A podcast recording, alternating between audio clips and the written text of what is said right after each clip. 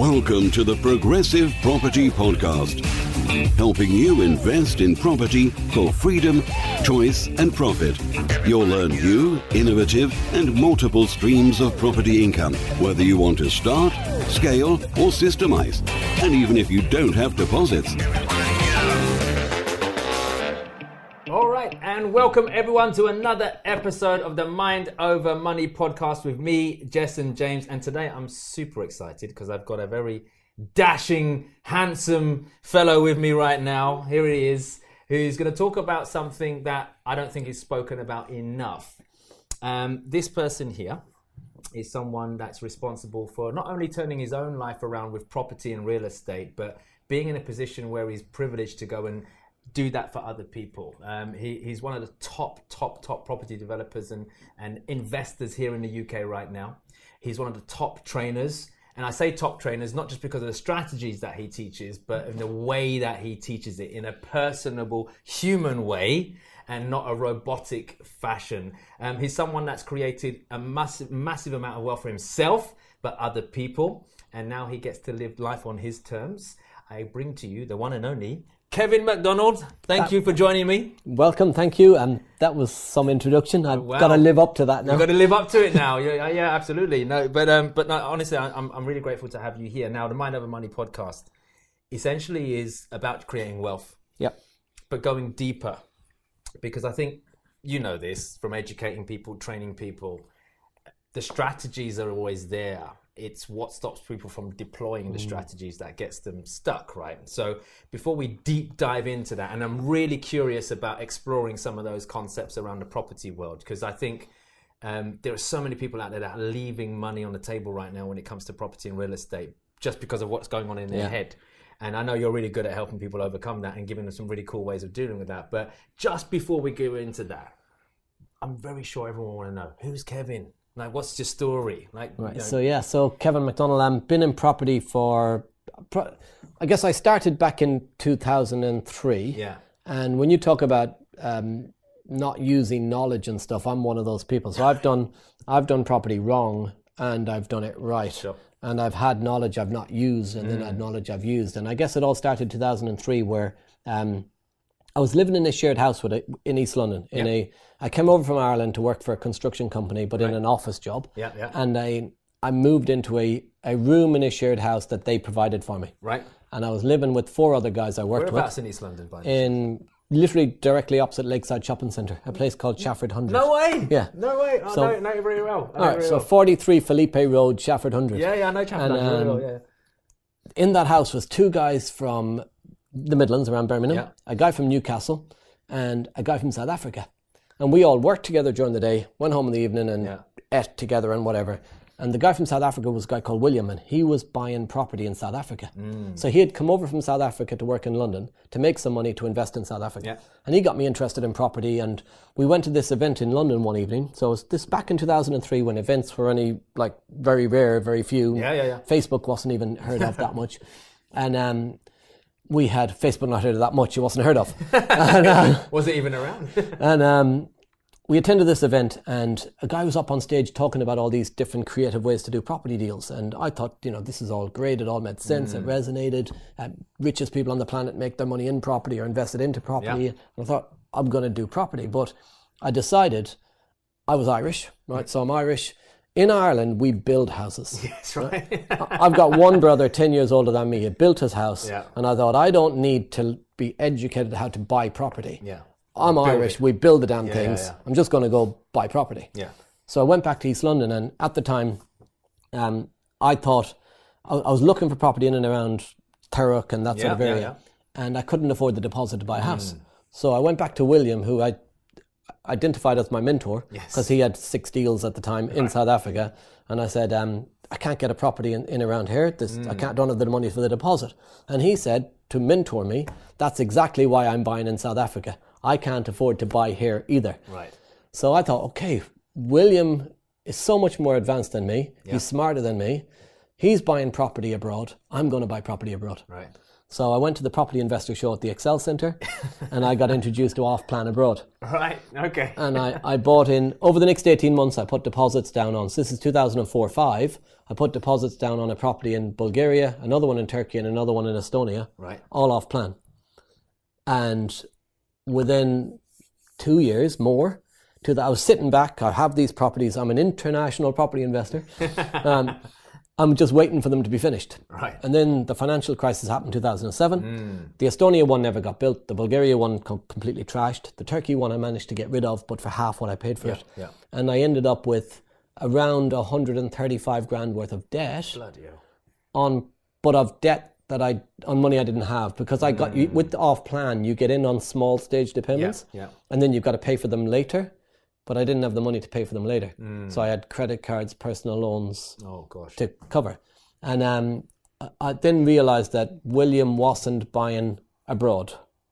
William was South African buying in South Africa. Got you. He was buying at home. Right. Got you. I was Irish buying yeah, in Eastern yeah. Europe. so, um, so I learned a lot of lessons. I stuck my head in the sand. I had, I, I, when I say I stuck my head in the sand, I stuck my head in the sand, but I stayed close to the fire. So I was getting emails from people like Rob Moore and Progressive, and. Yeah, I was, yeah, yeah, yeah. I was attending the odd, you know, the free event that you'd go to and nick the sweets. yeah. Yeah. Yeah. So That I was one. doing loads of those. And, um, six years went by trying to dig my way out of Hmm. out of debt and a job.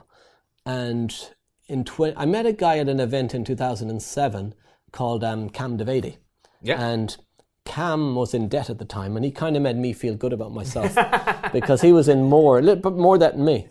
And I went to the Property Super Conference at Wembley in 2013. Yeah. Progressive held this big super conference. yeah. Now, when I got the email, it said Progressive Property Super Conference Wembley. And I mean, I thought, been, sorry, apologies to the Irish watching, but I thought this was Wembley Stadium. There's a town called Wembley. So, um, Not the stadium. but it was beside the stadium, but it was in a hotel room next to the stadium. So I went because I thought, well, I like football. If I don't learn anything, at least I'll see the at football. And, I, and um, I sat in the room, about over a thousand people. I sat in the room where I'd always sit, down near the back, because if I sit in the back, nobody will ask me a question, Mm. Yeah. and the speakers won't pick on me, etc. And um, I sat there at the back of the room. And on the second day of the event, Rob Moore, the, the, who was hosting the event, um, he started bringing all of these successful progressive students up Yeah. on stage. So you, there's a huge stage. Imagine a big arena with over a thousand people. There was a stage that you could probably fit a hundred odd people on, and he brought a load of people up on stage, and he started handing the microphone around to them, and he handed the microphone to Cam Devady, and Cam Devady said a few years ago I was in massive debt. I found progressive. I've now built a multi-million pound property portfolio. I've got myself out of debt. I'm making eight grand a month income, Yeah. and I'm sitting in the room, still with my excuses. Still With excuses, you know that guy. Yeah. And you've seen him do it. I'm sitting there going, I knew him when he was in debt, and I kind of needed, I needed to see somebody who I knew was in my position to believe that I could.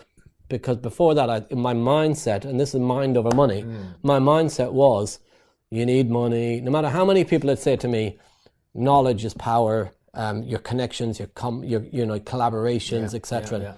Um, use your time wisely. I'd always go, yeah, but I don't have the money. I've got this debt, and um, I probably had at that stage from 2007 to 2013. I'd probably reduced my debt to it was still over 100 grand, so I probably took it down about 30k. Yeah. But still had the debt, and I sat there over the weekend, not really listening to the knowledge. I used to go to events listening to knowledge, but I sat there having a a, a chat with myself about.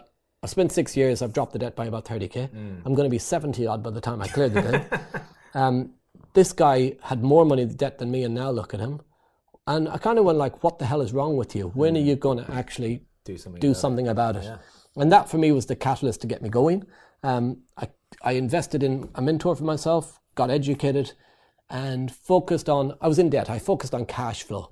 I needed to get cash. I couldn't think about buying houses, so I just focused on creative stuff. And one of the first things I did was a strategy called rent to rent, Yep. which is take control of someone else's house and Yeah. get cash flow. Yeah. And I wasn't trying to build a big business or become a millionaire. And I just wanted to get out of debt. Just get out of debt. And um, within 12 months, I'd replaced my income. Had a choice to leave the job. Yeah. Good. And my target was replace my income, leave my job. And then mind over money again. right? I went, but if I leave my job, it'll all go wrong because it all went wrong before. Security. Yeah. So I thought I'll double my income. And I actually stayed in my job so long that I had mentors here at Progressive saying, um, when are you quitting your job? You need to quit your job. And the final mindset bit was I, I remember speaking to a guy called David Siegler one day and I said, David, I can't. And he said, What do you mean you can't? I said, I've got a company car. Yeah. And he just like looked at me as if I was the most, like I was from another planet.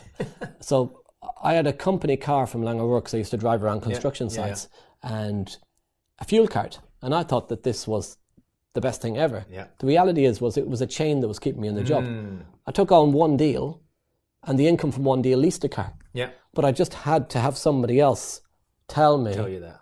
what to do to make me do it differently.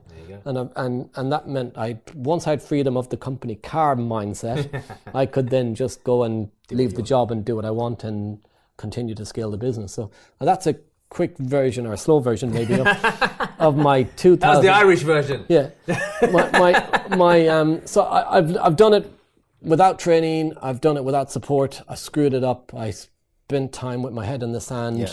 thinking that you needed money, and I. I always say the worst thing that ever happened to me was losing money in Eastern Europe, but it was also the best thing that ever happened to me Hundred percent. because when I came back in 2013, I had no choice but to think creatively. And I focused on creative strategies like lease option agreements, exchange delayed completions, assisted sales, yeah. um, vendor finance, so raising money from the owner of the house, private finance, Yeah. because I didn't have my own money. And I often see people and they're, they're almost focused on their money in their bank account rather than the opportunity of the deal and the opportunity out there. And the the money, and this is what this podcast so is the money, and you've got it even written bigger in front of Bigger, you. Uh, absolutely. The money. The mind, often the money in your bank account stops you from achieving your goals. If you're focused on your own money, mm. I also people come to me and they say, "What? How? You know, I've got fifty grand. What should I do with it?" And they're, they're expecting me to say, "Buy this house in this area or do this thing." And I always say to them, "Well, what if you did that? What if you did what the ex, the expected answer? How are you going to do deal number five, deal number twelve, deal number twenty-one? Because if you can't do deal number five or deal number twelve or deal number twenty-one, what's the point in doing deal number one? exactly. because you go from you go from money in your bank account, no property and a job, Yeah. to no money, one property and a job, Yeah. because you don't have the plan. That's right. So it's to fix the mind. Hundred percent, and I and I love I love that, and obviously we'll we'll dive more into this in a second because you you you know not only have you done this for yourself, you now get to educate other people on on doing this, and you touched on resourcefulness there, um, because you didn't have a choice. Yeah. Like you, and and it goes back to that thing of you know you never know how strong you are until being strong is the only option you've got. Right? People get very resourceful when their backs up against the wall, and you know I I, I think for me people, especially in property, and this is just my take on it. I think in property, I've been in situations before when I'm talking to people like landowners, I'm talking to a- agents, and um, and before I went in that meeting, I, I really needed to have a conversation with myself about understanding that I bring value to that equation as mm. well. So when I'm talking to investors, for example, my mindset's completely shifted now in the sense that, yeah, I might be leveraging your money, but you're leveraging me. Therefore, I'm using OPM, you're using OPK, other people's knowledge, right?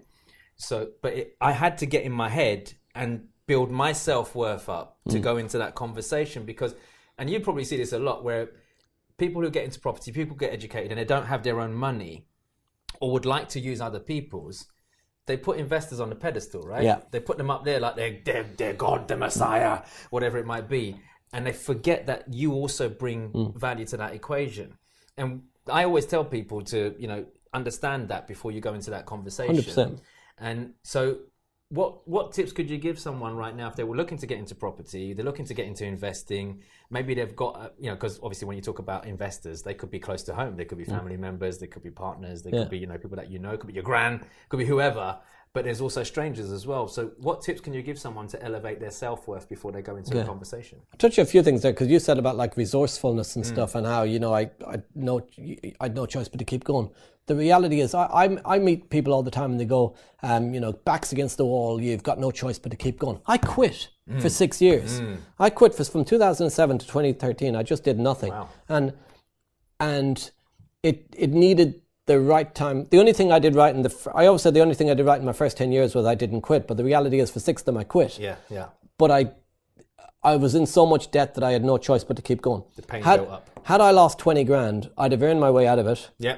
and never Yeah. touched property again. Yeah, yeah. But I learned through trying to save my way out of debt that I, mm. after six years, I'm a slow learner, after six years, that I had no choice but to keep going. Yeah, yeah, yeah. Not that I wanted to keep going, not that I was resourceful or anything else. I just had no bloody choice. Yeah, yeah. And sometimes that's the back against the wall part. It's not that you're any. Some people go, "Well, I don't have that resourcefulness." You get it from having no other choice. Yeah, yeah. Um, so that that's that, and then the the raising the money. You want to almost write this down and burn it into your brains. Is poor people spend their time trying to save money, Mm. and wealthy people spend their money trying to save time.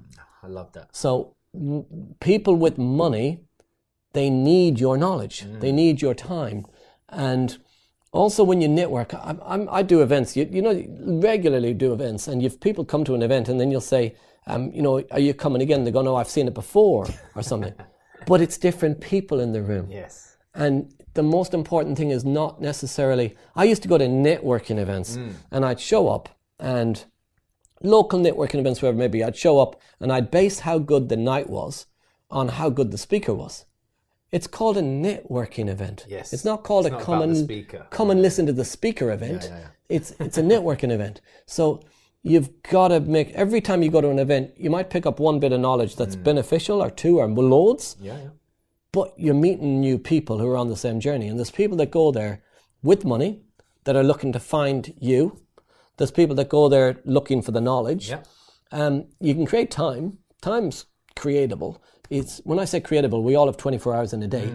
But if you're working 50 and sleep, I, I mean, I meet people that go, "I'm working really. I've got I've no time," and then you find out they're working 40 hours. But you know, I met a lady once. I'll give you. She's working three jobs.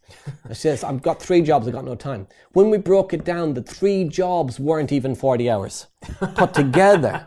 Okay, so just sometimes people create these excuses in their do. heads that they don't have time. But if you're sleeping 50 and working 50, mm. then you've got another 68 free hours. Yeah. And do you know what? Waste 60 of them. You only really need eight hours a week. If you had eight hours a week working smart in property, mm. you can make money from property. Yeah, yeah. But the knowledge and the time are way more important than the money. The mm. person with the money, typically wealthy people, they either don't want to do it themselves or actually they've made their wealth in something else, another business, whatever it may be. They don't have time to do it themselves. So they, they own businesses, they own um, companies, they, they, they own their time and they just want to have somebody else do it, it for, for them, them. and get a share. And that's where you come in. And that's where you come in. Yeah. And and you bring your knowledge and your time to help them. And they need you way more than you need the money. I mean, the person with the money typically puts the money in. Yeah. The property, I don't want to put you off property, but you're you're learning about property, you're learning your area, you're finding the deals, you're analysing the deals, you're negotiating the deal, you're speaking to brokers, you're speaking to solicitors, you're uh, finding refurb teams, you're getting different quotes from different refurb teams. The refurb teams are managing the whole process. You're managing the refurb team, or you're mm. managing the manager who's mm. managing the team. Mm. You, you've then got to find the tenants and maybe find a letting agent to manage the tenants if you want to work smarter with your time. Yeah, yeah. But you've got all this stuff to do. The money person's just putting the money in. Yeah. Um, it's but we pedestalize the money because we pedestalize the thing that we don't have, Yes. and we st- instead of focusing on the thing we do have, Mm. which is very valuable to someone else. And it's interesting if you're in a room of people and you ask them, raise your hand if you find it difficult to find money, Mm. and a bunch of hands go up. And then I say, now keep your hand up and ask yourself this question: Have you ever tried? And the very hands that are up that said they're difficult to raise money, Mm. yeah. eighty percent of them minimum have never actually tried. Haven't tried. So their mind has told them it's difficult. They've not even tried Took themselves out of the game before they started. before they've started. So um, it's not difficult to raise money. It's difficult to try.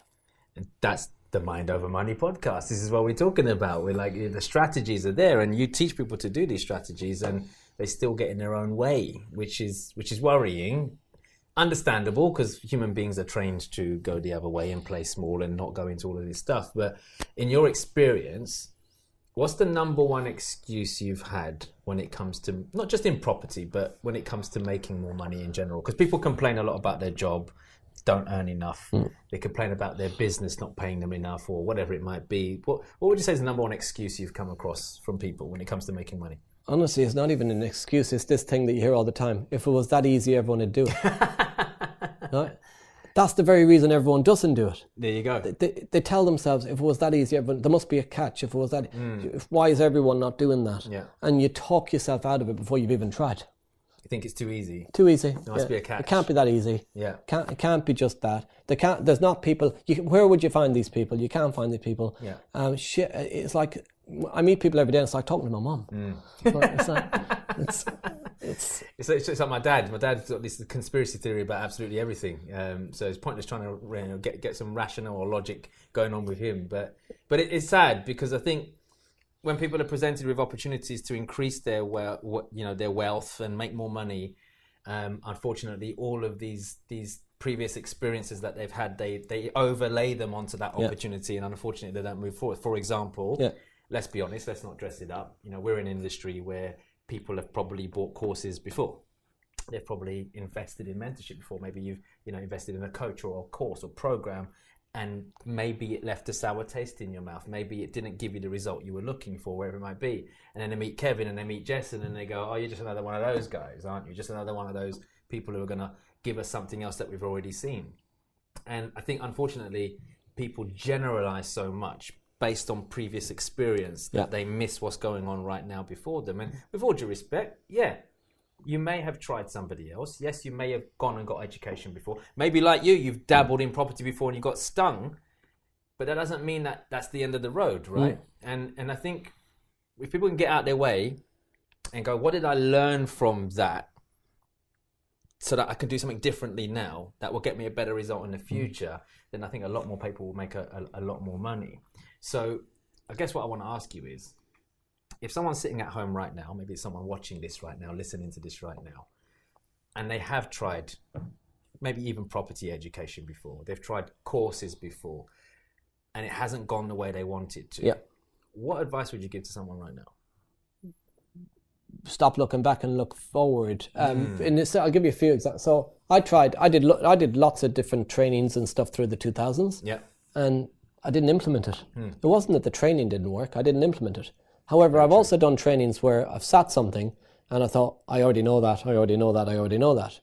But I met somebody who became a connection that we did something else with. There you go. So sometimes it's not just the, the knowledge you get in the room, it's the people you meet. And often as well, it's when you hear something. I, I sat in an event once and every time the speaker said something, and this is when when I thought I knew everything. I used to think I knew everything. Now I'm smart enough to know I never will. Yeah, yeah. But when I thought I knew everything, I'd sit in the room and the speaker would be saying something. I'd be like, "Oh, I know that. Yeah. Uh, I know that." And then I'd be, I'm always tapping myself on my shoulder, going, "How I know that." yeah. And never once did I say to myself, "Am I implementing it?" Hmm. Because I knew it, but I wasn't using it I know what I know. I don't do what I do. I know. yeah, and not doing it. So um, if you've done stuff in the past, shit, um, I was going to give you a really shit example, but I'm, I'm going to share it now because I've said it because I think of what was a shit Keep it example. real. Right, really, right. if you went into a takeaway and bought a burger that was only half cooked, would that mean you'd never eat another burger? No, you'd go to another Absolutely takeaway and buy another burger because you know the burger, eventually you'll get a nice burger Yeah. property we know works business we know works whatever it may be whatever whether it be property whether it be another business whatever it might be if somebody else has done something and made it work you can too Hundred percent. you can too you just have to tweak what you're doing and implement it but it, so if you've tried something in the past and it didn't work it's very easy i blamed everyone i blamed the Bulgarian, I, I, I bought a property off the Bulgarian mafia. Um, I didn't know at the time. It wasn't a plan. It just found out after.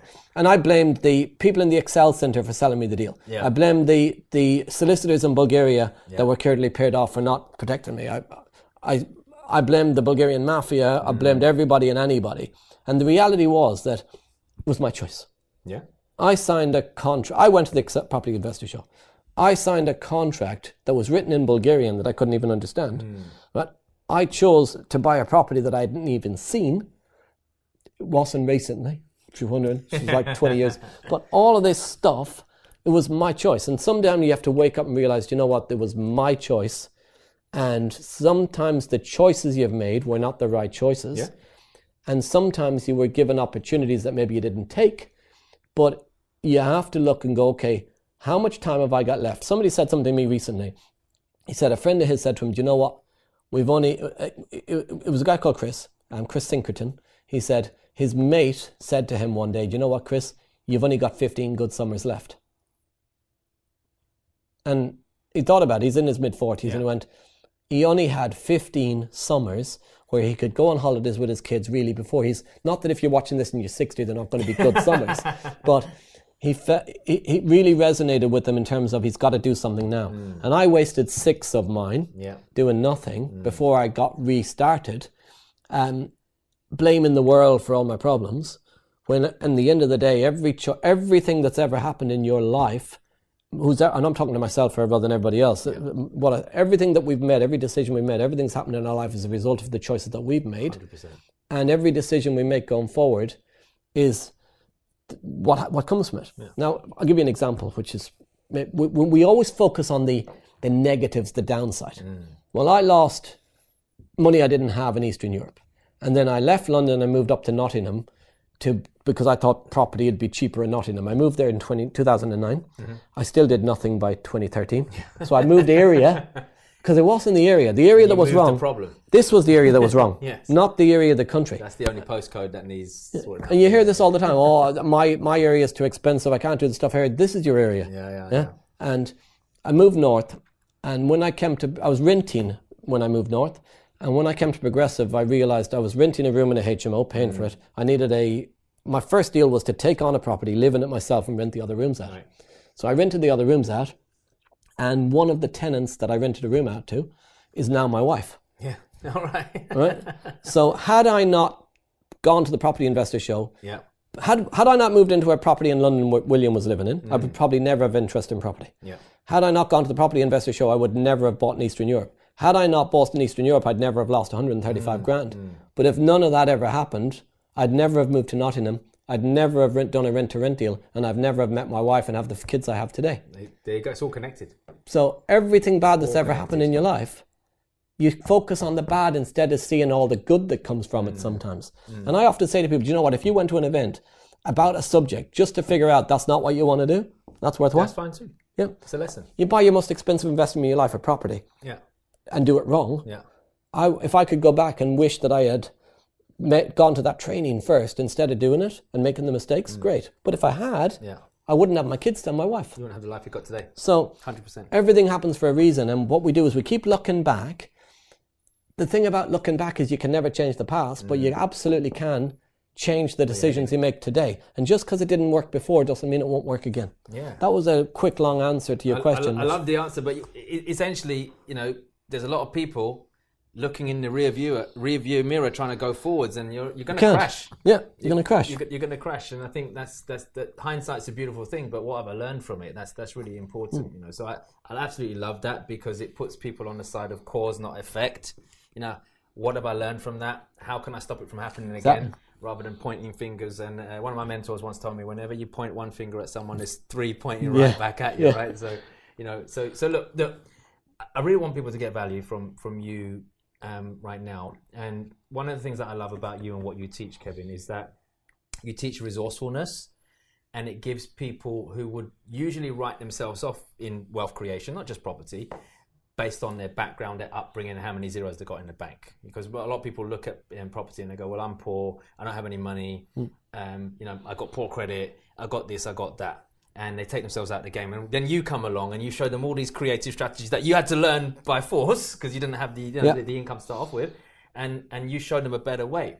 And what I love about that is in property, in my opinion anyway, I mean, you're the expert, but in my opinion, there are only two ways to make money in property control your own assets or control other people's if you chunk it up. yep And controlling other people's is a very, very lucrative way of doing it without you having the asset, you know, the capital to, Yeah. to, to, to start off with. Now, obviously, there's lots of, you know, creative ways, assisted sales, lease options, you know, rent to rents, all these kind of strategies.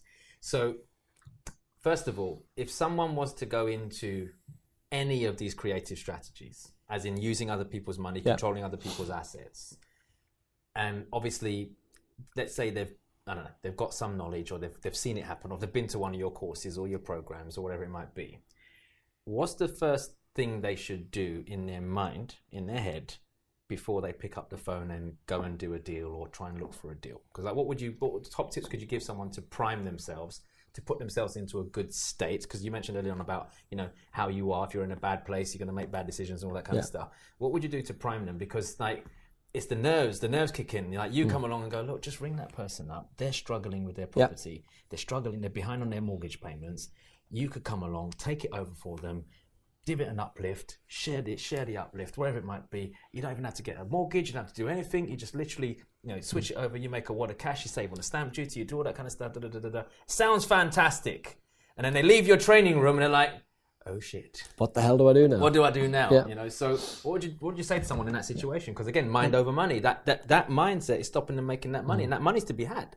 Well, what typically happens is people have spent years thinking about it, and then I mean, like they take all of this time thinking, and then they decide I'm going to do it, and then they want an instant result, and they show up on a training, and then they think they're going to walk into the first house, the, for the first house they've ever viewed, Yeah, they're going to make an offer yeah, and get that offer agreed. yeah. Or the first time they visit an estate agent, they're going to walk in, make an offer, get the offer agreed. agreed. Right? The first time you do it is going to be your shittest, unless you get lucky. It's going to be the worst. You, You're, you're, you're nervous. You're not fully. You, you don't fully understand the process yet. Yeah. Because there's the training, but then there's the implementation of it. Yeah. And in a job, if if you're listening to this now, ask yourself a question: Am I in a job? Hmm. And then ask yourself: Am I better at the job today than I was the day I started? And the reality is, you probably are. Yep. And the reason is because you stuck to the job. You stuck to the job till you got better. The first day on the job, you were probably nervous. You were wondering, I don't know if I changed the job. I stayed in, by the way, I was so like not doing stuff. I stayed in Laing O'Rourke for 14 years in that job because I was afraid to change job in case yeah. I, they didn't like me and like sack you. me. Yeah, yeah. So you stay in your comfort zone. So you stay in your job, you sit there and you think, um, will they like me in the new job? Will they will they um, sack me after? Will they find me out and get rid of me after twelve week probation, whatever it may be? So you don't do you, you you get through that period of time.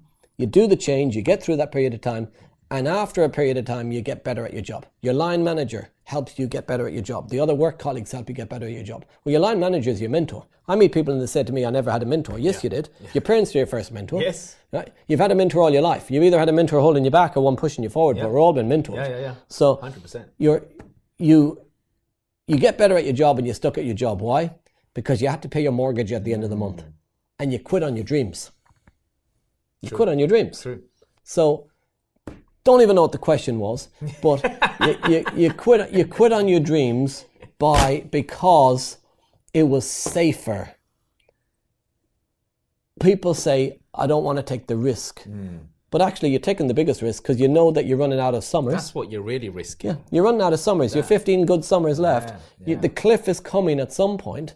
The big, if you do the numbers, nobody does the numbers on what are you taking home every year? What are you taking home? How much money have you got? You quit on your dreams. Now, if you know that, then you come back to your question, which was, how do you get the mindset right to do the first viewing to go into the property? I always say to people, take all the pressure away Yep. stop. You come out of a training, you decide you want to do property, and you're expecting the quick win. I want to get the first deal. Just get rid of it. Just go. I'm going into this property to practice. Yeah. Have some fun. Just have some fun and practice. Yeah. And you're going in there. So I always say to people, the best thing you could actually do to really make this real is go to a town outside of your area where you're shitting it that they say yes. you go to a town where it's not your town, it's not your area, you don't want the deal. And it's amazing that when mm. you go to somewhere where you don't want the deal and you go in with a completely relaxed environment because you're worried they might say yes, you suddenly get a yes. Then all you have to do is take that home. By the way, you can sell that deal and still get paid to somebody who wants it. Deal so you're still getting paid, deal package it. Yeah, yeah. But you take away all the stress, you take away all the pressure, Hmm. you, and you just can relax. Just like you relaxed in the job when you got to month four, Yeah. when you knew you'd got your full time contract or whatever it may be. Take the pressure just away. Take the pressure away. So stop trying to chase the deal and just chase the practice. Love you, you might view 10 houses, and people say, I viewed 10 houses, I didn't get a deal. But I bet you know your area better. Hmm. You know negotiation better. You know objections better. You you know what not to say that screwed the deal up. Definitely. So you got all this knowledge. And in property, whether you get the house and a business, Hmm. property you build you build a foundation, then you build the walls, then you put a roof on if you're building a house. It's the same thing if you're a property investor. The foundations are the the viewings, the learning the area, the knowing your rents. You should know if you're thinking about property, you need to know the, the room let rates in your area, the, the single let rates, the, the you know what pe- they're selling for, what two beds sell for, three beds hmm. sell for, four beds sell for. You need to know all your numbers. You need to know the good streets, the bad streets. you know you need to know the power team, the builders, the electricians, the plumbers. That's what I call building your foundation. Yeah. And when you know all of that stuff, then you can start to build the, the walls, which is the cash flow. Mm-hmm. But most people quit after what happens is they do a training, one or two months pass by, they do three or four viewings, and then they go, that didn't, work. Didn't work. I'm going to try something else. Give up. I'm going to try something else. Um, you've not even you've quit before you've seen the picture of the guy digging for gold. Yeah, yeah. You've quit before you've while you're still building your foundation. It's a marathon. It's not a sprint. Exactly. It So, happen overnight. so I said, take all the pressure away and just go to a town that you don't want to deal in and have some fun. And you probably get a yes. You get you will they do. You get people do this and they get a yes and they go they ring me up and go, What the fuck do I do? What I do I say. Can I say that on a podcast? Say, Yeah, what do you I do now? Like, But it's hilarious because it, it's that whole. yeah, I always teach when I teach people sales, and even going to do a viewing, you're still selling the agent on why they should give you the property, right? So everything's a sale. And I tell people when it comes to selling, detach yourself from the outcome.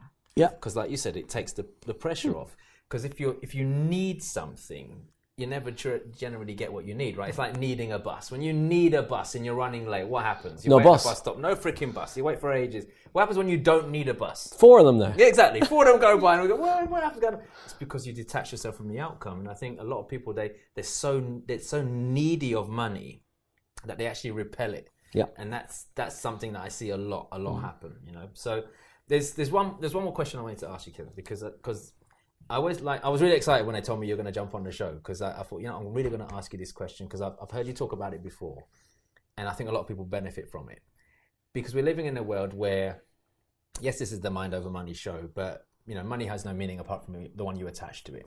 And seeing as here in in England, we always talk about you know our home being our castle, you know, an Englishman's castle. You know, a lot of people, unfortunately, they're not living in their dream home. They're not living in the house that they'd like to live in. And I and I, I truly believe that you should live in a space that you know lights you up, makes you happy, because it's hard enough out there. Yeah. And when you come home, you want to make sure you're somewhere where you feel safe, comfortable, it's open, you're happy. And a lot, I believe a lot of people are living in places that don't light them up. They're, they're actually bad for their mental health and their mental well-being. And obviously, being an ex-psychiatric nurse, I've got a big, big passion about you know helping people with their mental, mental you know challenges and stuff. And I once I I heard you speak about um, people being able to live in their dream home without actually having to buy it yet Yeah. right? And that's the strategy you, you teach people. But obviously, we can't go into that now. Clearly, you've got to hang out with this guy if you want to learn that stuff. But you know, in a chunked up way, Yeah. how is that even possible? How can someone live in their dream home without even having the money to buy it yet? Okay, so I've done this now um, in different ways, but I've done it three times on the simple way, and then there's more. You can get more creative on what you do. Yeah. Um, but think about this: people. When you spoke about stuff there, things that came to my mind is people are living in one bed flats, and they're choosing how many kids they have based on the size of their house. That- Wow, There's That's people. powerful. There's people that are um, maybe maybe this resonates. But you're living in an area, school. You've got two kids. Maybe you're in a school catchment area. Your youngest child starts. Your oldest child starts school. Then the landlord you're renting from says to you, "I got to sell the house. You're going to have to move." You got to move. You can't find another school in the school, ca- another house in the school catchment area. So you move out of the school catchment area. Your oldest school has started school in that school catchment area. The youngest child goes to start school. They go to the same school. What does the school say? I'm sorry, you're the, the sibling cannot go to this school because you're not in the school catchment area, your address. They're going to have to go to a different school. Now, busy parents have got one kid going to one school, one kid going to another. So then they go to the oldest kid and they say, I'm really sorry, we're going to have to take you away from your friends you and put you over in this school. And this is happening all across the country. And it's because when, let me ask you a question, because you've been asking a lot of questions. I want to ask you why don't, why does everybody not buy their home? Because they say they can't afford it. They can't afford it. Yeah, it. It. Yeah. They can't afford it. What is it? What is it that what does it mean? What is the it they can't afford? In their head, that particular house. Ah no. no. See, it's not that they can't afford the house. It, right? Would you agree, Jessen, that they are paying more, and you can nod from home, are they paying more in rent than they would in a mortgage? Hundred percent. So they can't afford the house. 100%. So what's it? They can't afford the the payments, the not the pay not the monthly payments. They can't afford the de- the deposit. deposit. deposit. They can't afford the deposit. They can't afford to get in. In fact, if they Their got in, would add up to the mortgage payment anyway. if they got in, yeah. Mm. they could easily afford the monthly payments because they're already paying more. yeah, So they can't. The it they can't afford it is the deposit. not the house. So what if they could move in today, Mm. where they could rent and pay their deposit over a period of time, Mm. allowing them to buy later? So what we do is we help people get into a property today as a tenant buyer Right. where they pay a small payment up front. So most people need maybe a 5 10% deposit. If let's say um, now the government introduced 95% mortgages. What they should have said, it was a, that was a vote winner in the election. What they should have said was 95% mortgages that are absolutely useless for 95% of people. and the reason for this is if think about it. In a residential home, a bank will lend you maybe 5 times your salary. Yeah.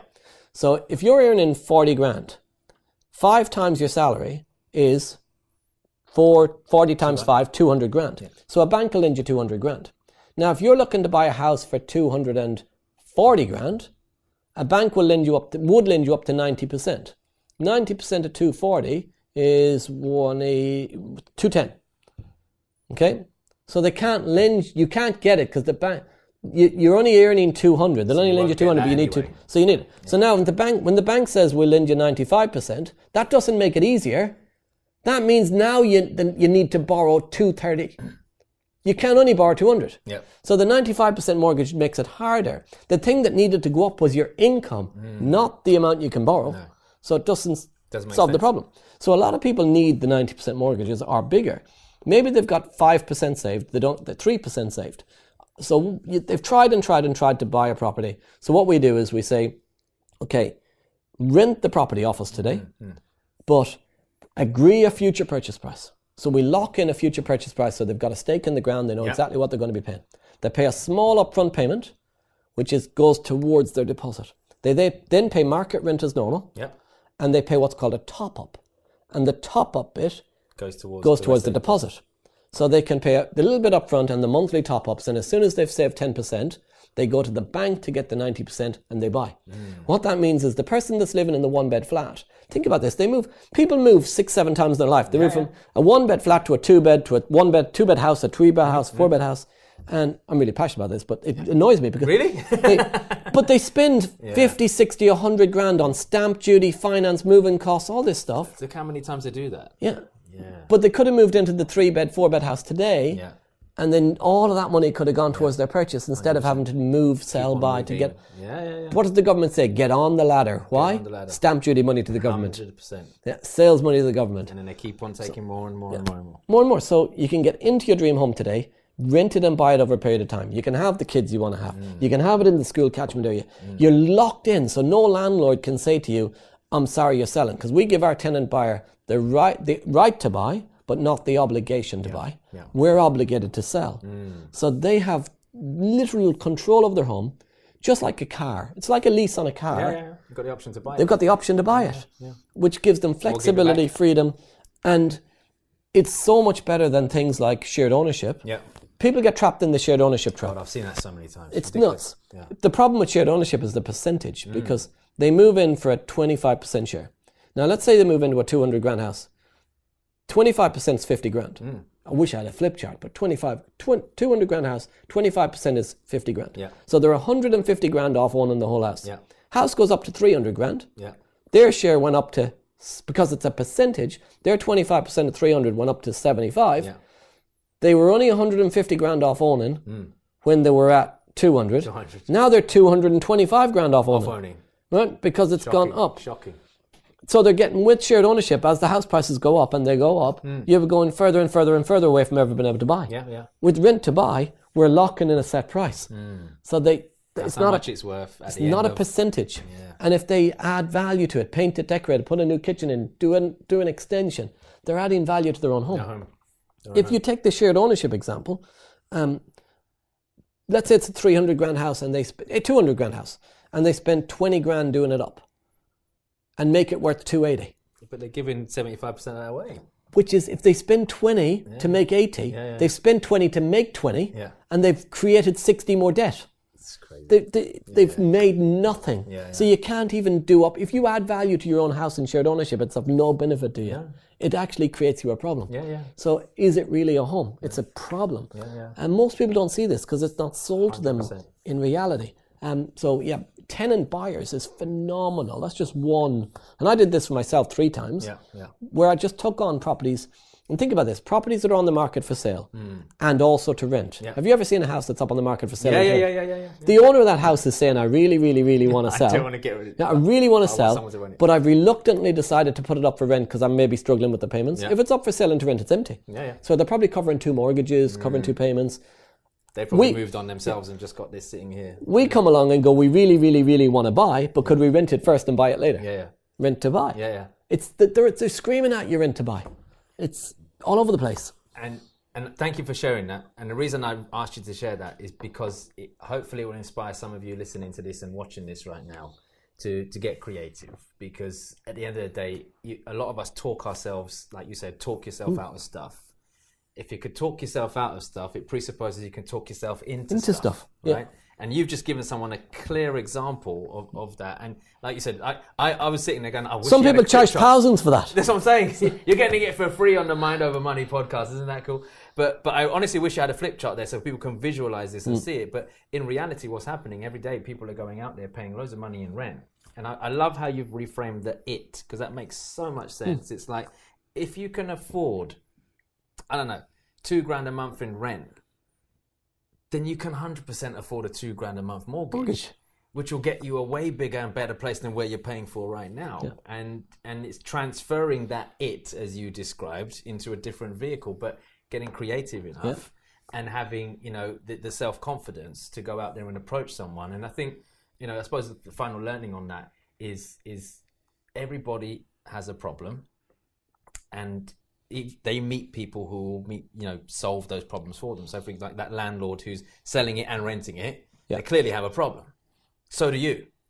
And together, you solve each other's problems. And, that, and it's, un, it's going back to that whole complementing each other scenario. But it takes a seven level of mindset to go out there and do that because, again, a normal person who didn't have the mindset to do that will probably go, Well, I don't own my own property yet. And that landlord does. And they're probably richer than me and they've got more money than me. And all this crap starts going off Yeah. in your head. And you think they're more powerful than you when they actually have a problem that you can solve. Solve. Pro- And you bring value to that equation. property is a people business, not a property business. it's not a house business or a number business. It's a people business. Yeah, 100%. Solve somebody else's problem, you make money. Yeah, I love that. I love that. So, Kevin, look, we could talk all day. I'm very sure. Like, it's, it's almost one of those chats where I felt we, we should both have a beer in our hand or something like that. But you know, maybe maybe next time. Who knows? But Kevin, um, thank you for being on the show. How Ple- can pleasure. people follow you? How can they connect with you? How can they get more from you? And, and the reason I say that is because it's not just about property. Um, you and I have known each other for a while now, and you know we speak on same stages and we, we serve audiences together. And it's not just about property; it, it, it's about wealth creation in hmm. general. And one of the things I love about your style is how you, you, you, you explain it in such a way that makes makes it feel like it's possible. So, how can people connect with you more, follow you, get more guidance from you, more wisdom? How can I do that? First of all, before I answer that, do you know why I explain it in a way that makes it feel possible? Yeah. Because it is possible. Hundred percent. There's only one. I hear people all the time. They go, oh, "That's impossible. You can't do that, etc." Mm. There's only one thing that's impossible, mm. and I challenge you on this, the audience. one thing that's impossible. If you listen to this, think about it. If it's possible, if you could, if the mind can conceive something, it can achieve it. Hundred percent. It's impossible to think an impossible thought. You've just made that seem possible. It's impossible to think an impossible Yeah, thought. yeah, yeah. How can you find me? Um, I'm not a burger. So, Kevin, what I mean by I'm not a Are burger. you fully cooked? You're not half I know I mentioned burgers earlier, but I'm not. A, what I mean by I'm not a You're burger not is get a dodgy burger. everybody looks at me right as Kevin. It's McDonnell, not the burger. So they go on. They go. I mean, I'm on the phone to Talk Talk or something, and they're like, "Who- whoever, McDonald. and I'm like Kevin McDonnell, MC, and they're like MAC, no MC, MAC, no MC. So it's MC. MC. McDonnell, D O N N E L L. D O N N E L L. So two N's, two L's. Yep. Mac, and even though I've said this, people will be typing it at home Donnell. Mac. So Kevin Mc MC Donnell, D O N N It'll E be in the show notes as well. Yeah, I'm it'll be in the show notes often. In uh, my own podcast, it's often in the show notes wrong. So it is a it is right in my own podcast. So um, yeah, I host the Progressive Property Podcast. Yes. Um, Facebook, Instagram, LinkedIn, um, wherever. Just Clubhouse, find me, anywhere. Clubhouse. Find me online. KevinMcDonnell.co.uk is the website. yeah. Clubhouse. Yeah. Yeah. If you go on Google, you can't really miss me. Connect with you. Unless you're looking for a burger. But thank you so much for being here. I appreciate worries, you being on the show. It really means a lot to me. And remember, look, if you're listening to this, watching this at any point, if anything that's resonated with you during this show, please do me a favor. Don't just think about it, start implementing it. We've just shared some incredible stuff on the show. Hopefully, you got value from it. If you did, make sure you like and subscribe on your preferred platforms. Make sure that you go visit the show notes and check out how you can connect with Kevin, myself, and all the other great things that we do. And be, be sure to share it. Someone out there might need to listen to this right now, and you'll be doing them a favor, especially that last little nugget from Kevin around finding your dream home. So, Kevin, thanks again, mate. Appreciate you. Cheers. being on the show. Good Cheers. to be on. Thank you. See you, everyone.